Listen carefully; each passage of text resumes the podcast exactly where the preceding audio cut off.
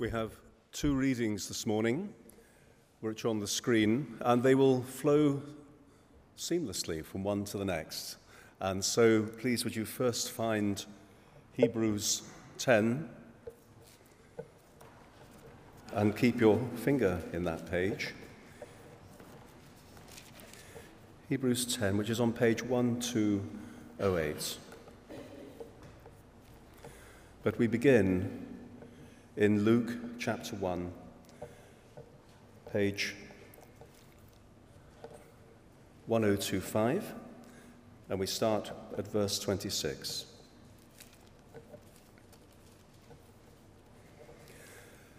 In the sixth month of Elizabeth's pregnancy, God sent the angel Gabriel to Nazareth, a town in Galilee, to a virgin pledged to be married to a man named Joseph, a descendant of David. The virgin's name was Mary. The angel went to her and said, Greetings, you who are highly favored, the Lord is with you. Mary was greatly troubled at his words and wondered what kind of greeting this might be. But the angel said to her, Do not be afraid, Mary. You have found favor with God. You will conceive and give birth to a son, and you are to call him Jesus. He will be great and will be called the Son of the Most High. The Lord God will give him the throne of his father David, and he will reign over Jacob's descendants forever. His kingdom will never end. How will this be? Mary asked the angel, since I am a virgin.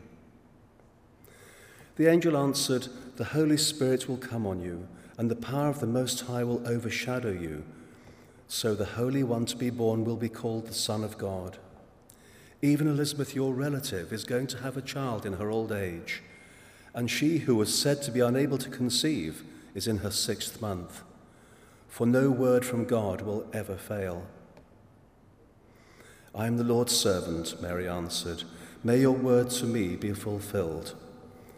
Then the angel left her. At that time, Mary got ready and hurried to a town in the hill country of Judea where she entered Zechariah's home and greeted Elizabeth. When Elizabeth heard Mary's greeting, the baby leaped in her womb, and Elizabeth was filled with the Holy Spirit. In a loud voice, she exclaimed, Blessed are you among women, and blessed is the child you will bear. But why am I so favored that the mother of my Lord should come to me? As soon as the sound of your greeting reached my, reached my ears, the baby in my womb leaped for joy. Blessed is she who has believed that the Lord will fulfill his promises to her. And Mary responded My soul glorifies the Lord, and my spirit rejoices in God my Saviour, for he has been mindful of the humble state of his servant. From now on, all generations will call me blessed. For the mighty one has done great things for me. Holy is his name. His mercy extends to those who fear him from generation to generation. He has performed mighty deeds with his arm. He has scattered those who are proud in their inmost thoughts. He has brought down rulers from their thrones but has lifted up the humble. He has filled the hungry with good things, but has sent the rich away empty. He has helped his servant Israel, remembering to be merciful to Abraham and his descendants forever, just as he promised our ancestors. Therefore, when Christ came into the world, he said, Sacrifice and offering you did not desire, but a body you prepared for me. With burnt offerings and sin offerings you were not pleased.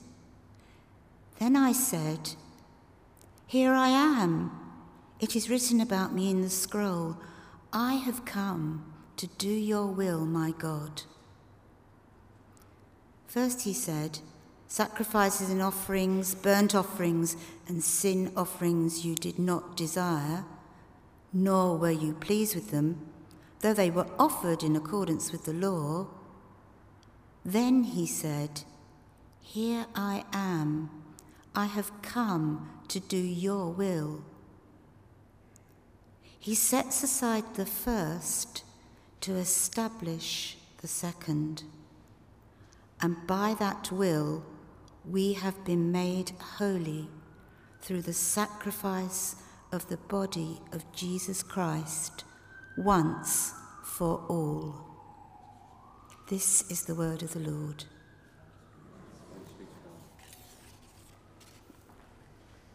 Thank you both. Good morning. Let's pray.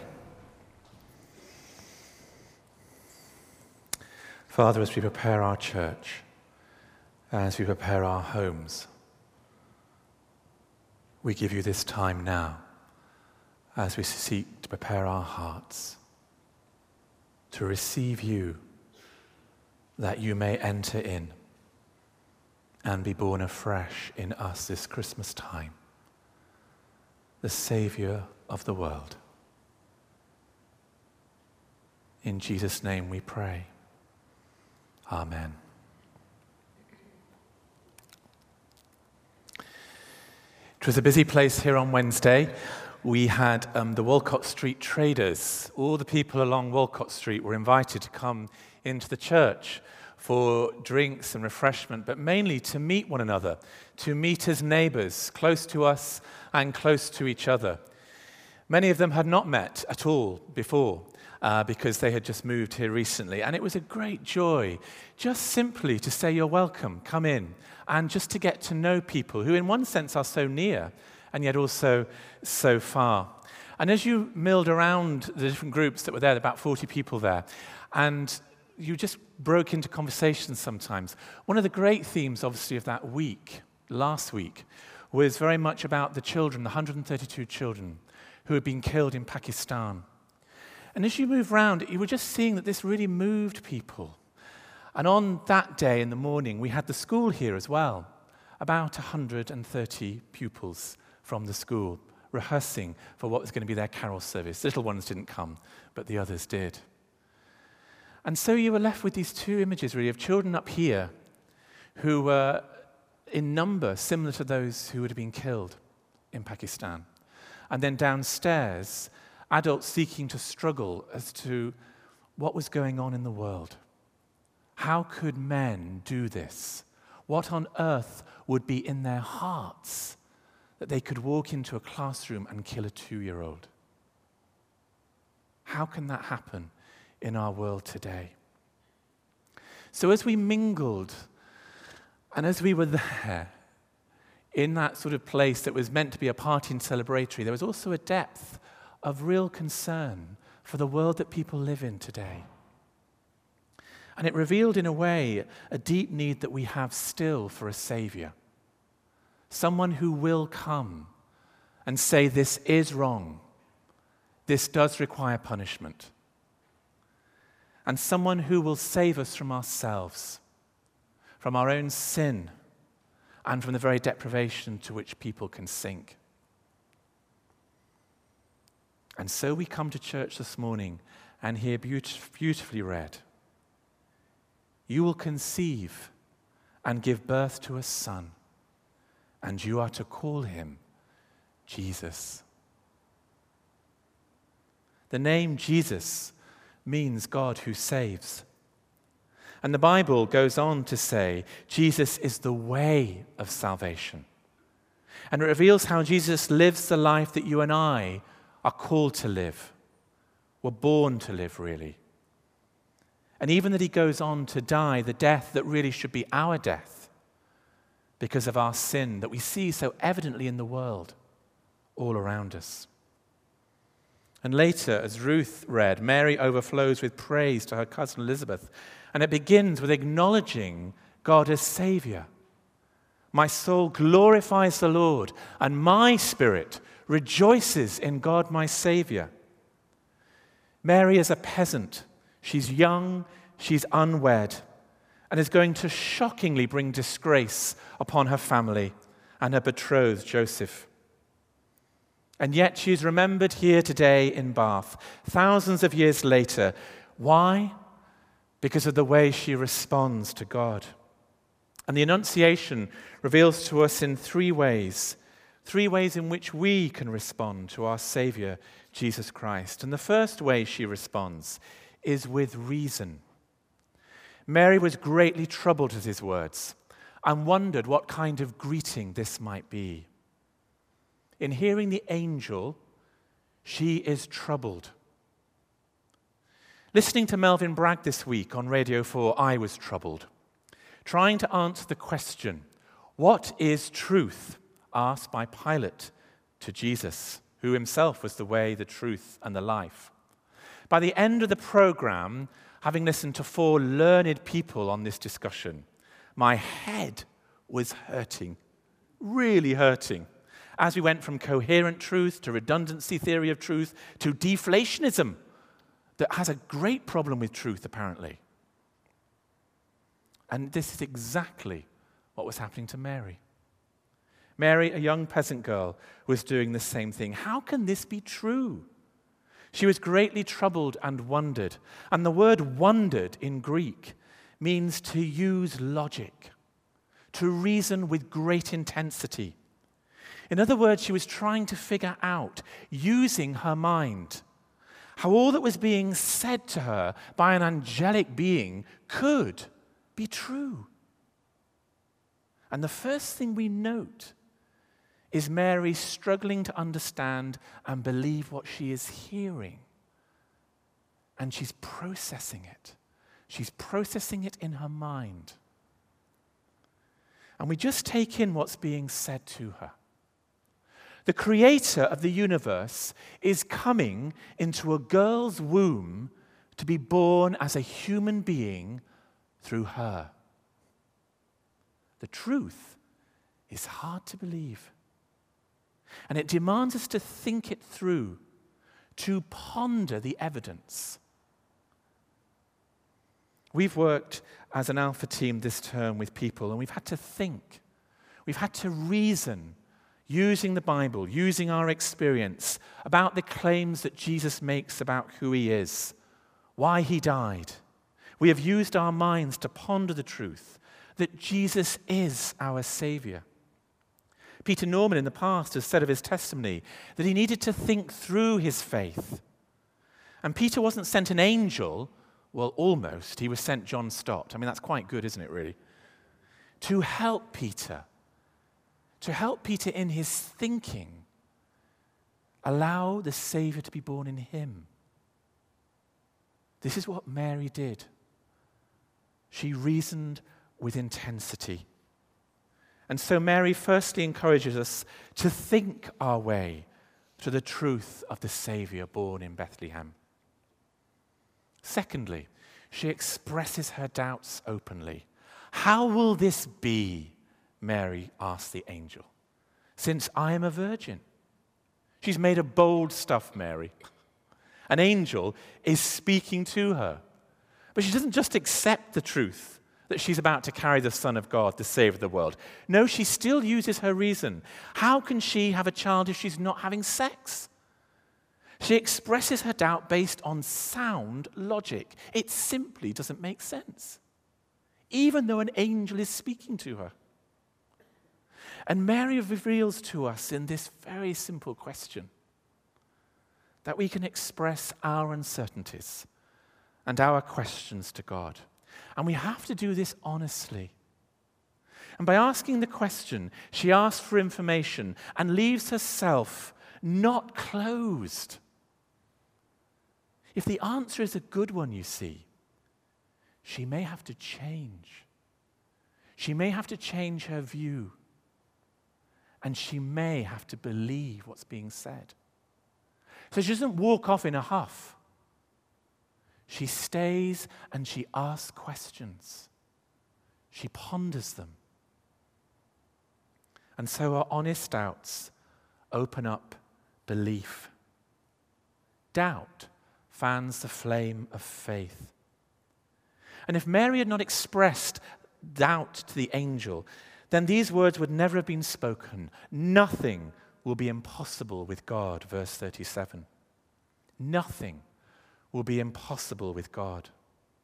And all kinds of people facing all kinds of situations have found, found help and comfort in those words. And the only reason these words are uttered are because Mary doubted. So Mary reveals to us that the more we are willing to express doubt honestly and humbly, the more we will bring to surface our questions. And then the further we will get on our journey, our journey of faith, and our journey to put our trust in the Savior who comes and makes the journey with us.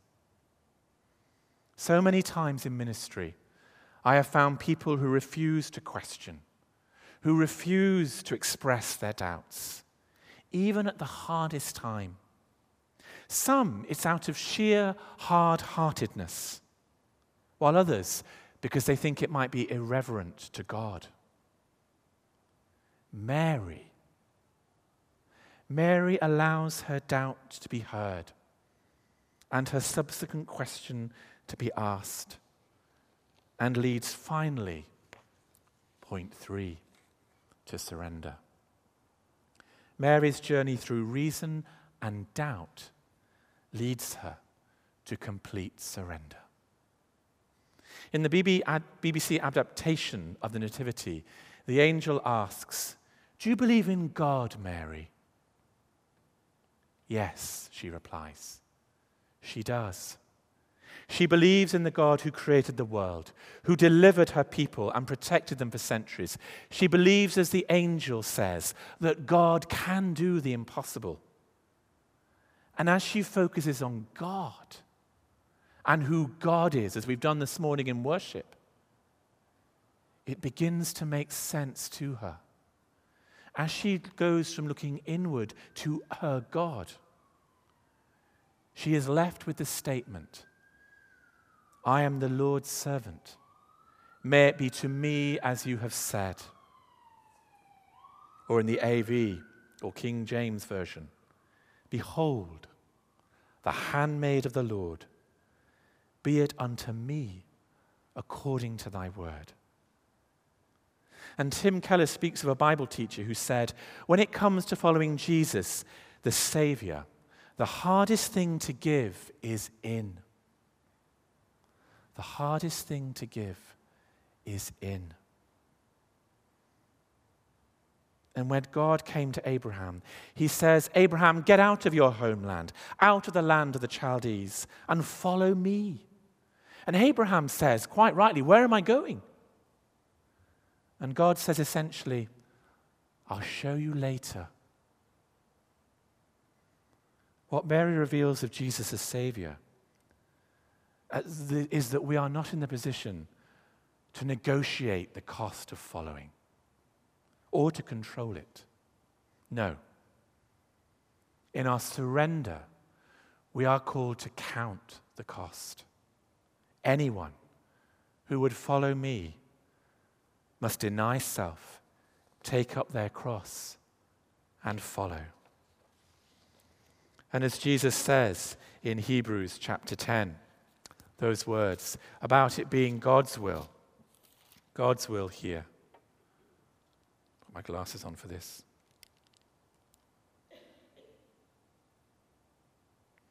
He said, Sacrifices and offerings, burnt offerings and sin offerings you did not desire, nor were you pleased with them, though they were offered in accordance with the law. Then he said, Here I am.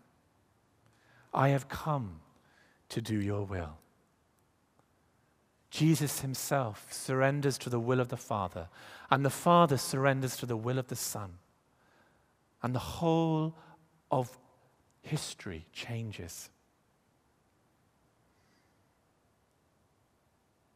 And we, in essence, as Mary did, as Jesus did, give up the right to determine for ourselves the best way to live. I don't know all that you're going to ask of me, Lord, but I'll do whatever you say in your word, whether I like it or not. And I'll accept patiently whatever you send into my life, whether I understand it or not. We so seek to have control. I know I do. You should see my Christmas tree. But I simply cannot know ahead of time all the things that God will be asking of me to do. And what Mary reveals is that she does it unconditionally. Not my will, but yours. Will you and I seek to do God's will unconditionally? How tough this unconditional surrender was going to make Mary's life, and Joseph's for that matter. Him saying to his family, Oh, oh, oh, I can explain. Mary is pregnant through the Holy Spirit. We learned it from an angel. The truth wasn't something his friends and family might understand. They might always think ill of Mary and Joseph, perhaps smirking. Perhaps that's why there was no room for them in Bethlehem. For they brought such disgrace to the family, no one in David, in Joseph's hometown of David, would welcome them in. So they find themselves in a stable.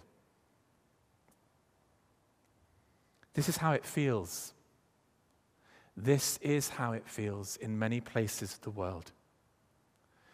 Be that in Pakistan, where there's a woman on fear of death as a Christian for blaspheming against Muhammad, where two Christians were dragged through a field, one of them pregnant, like Mary, and were killed by being burnt alive.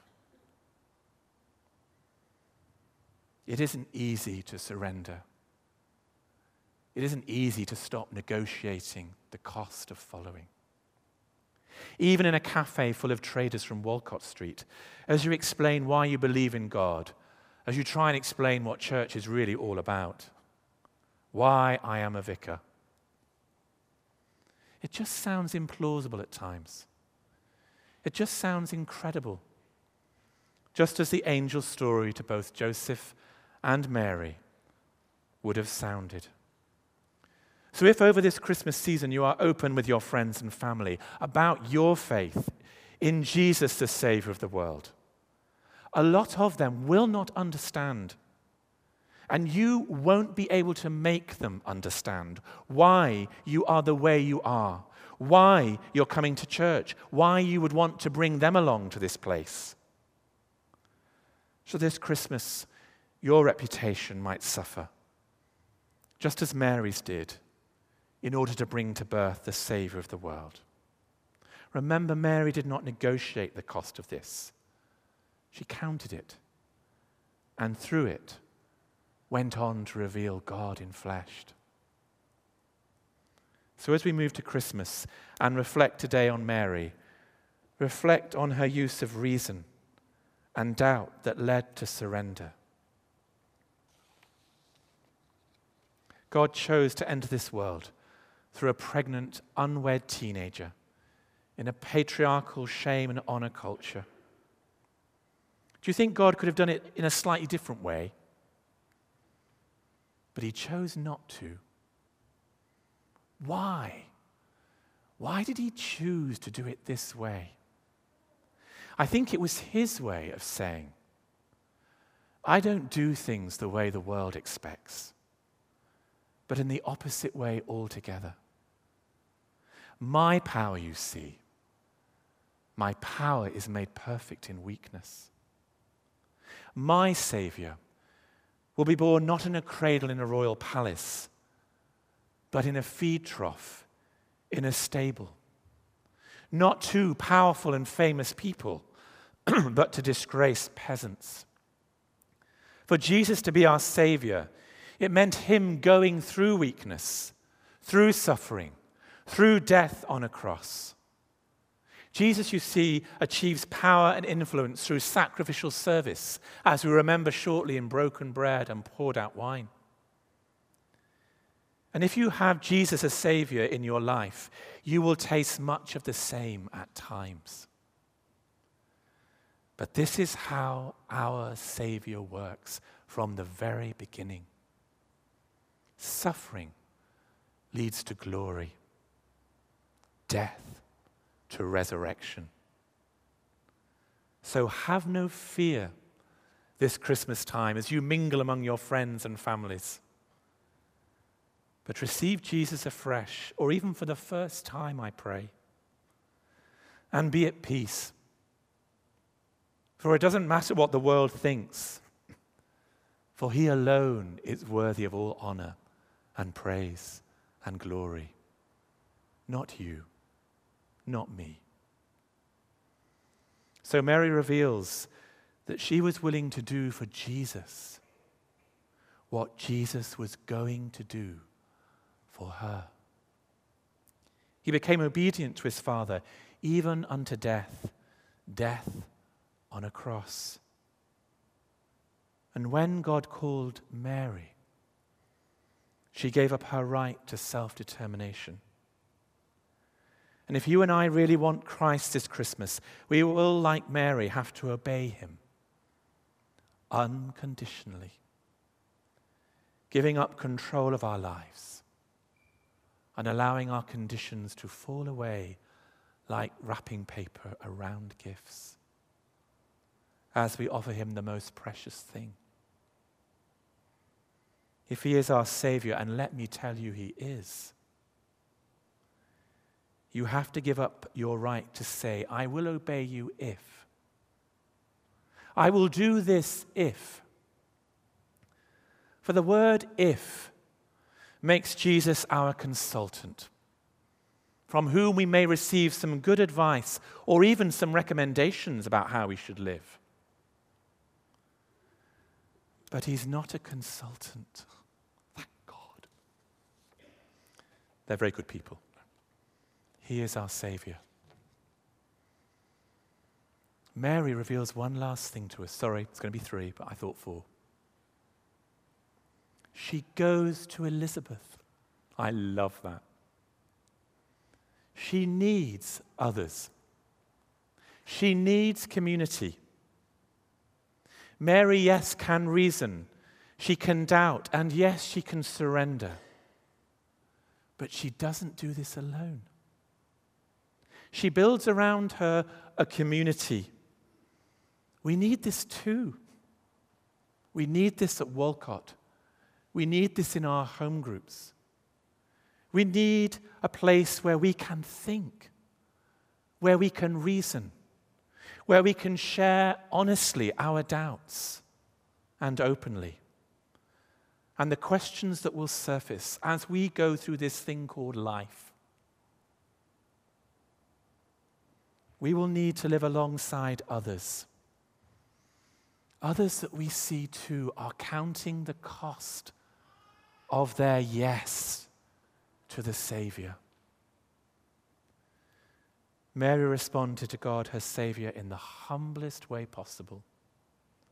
She reasoned, she doubted, she surrendered, she built community.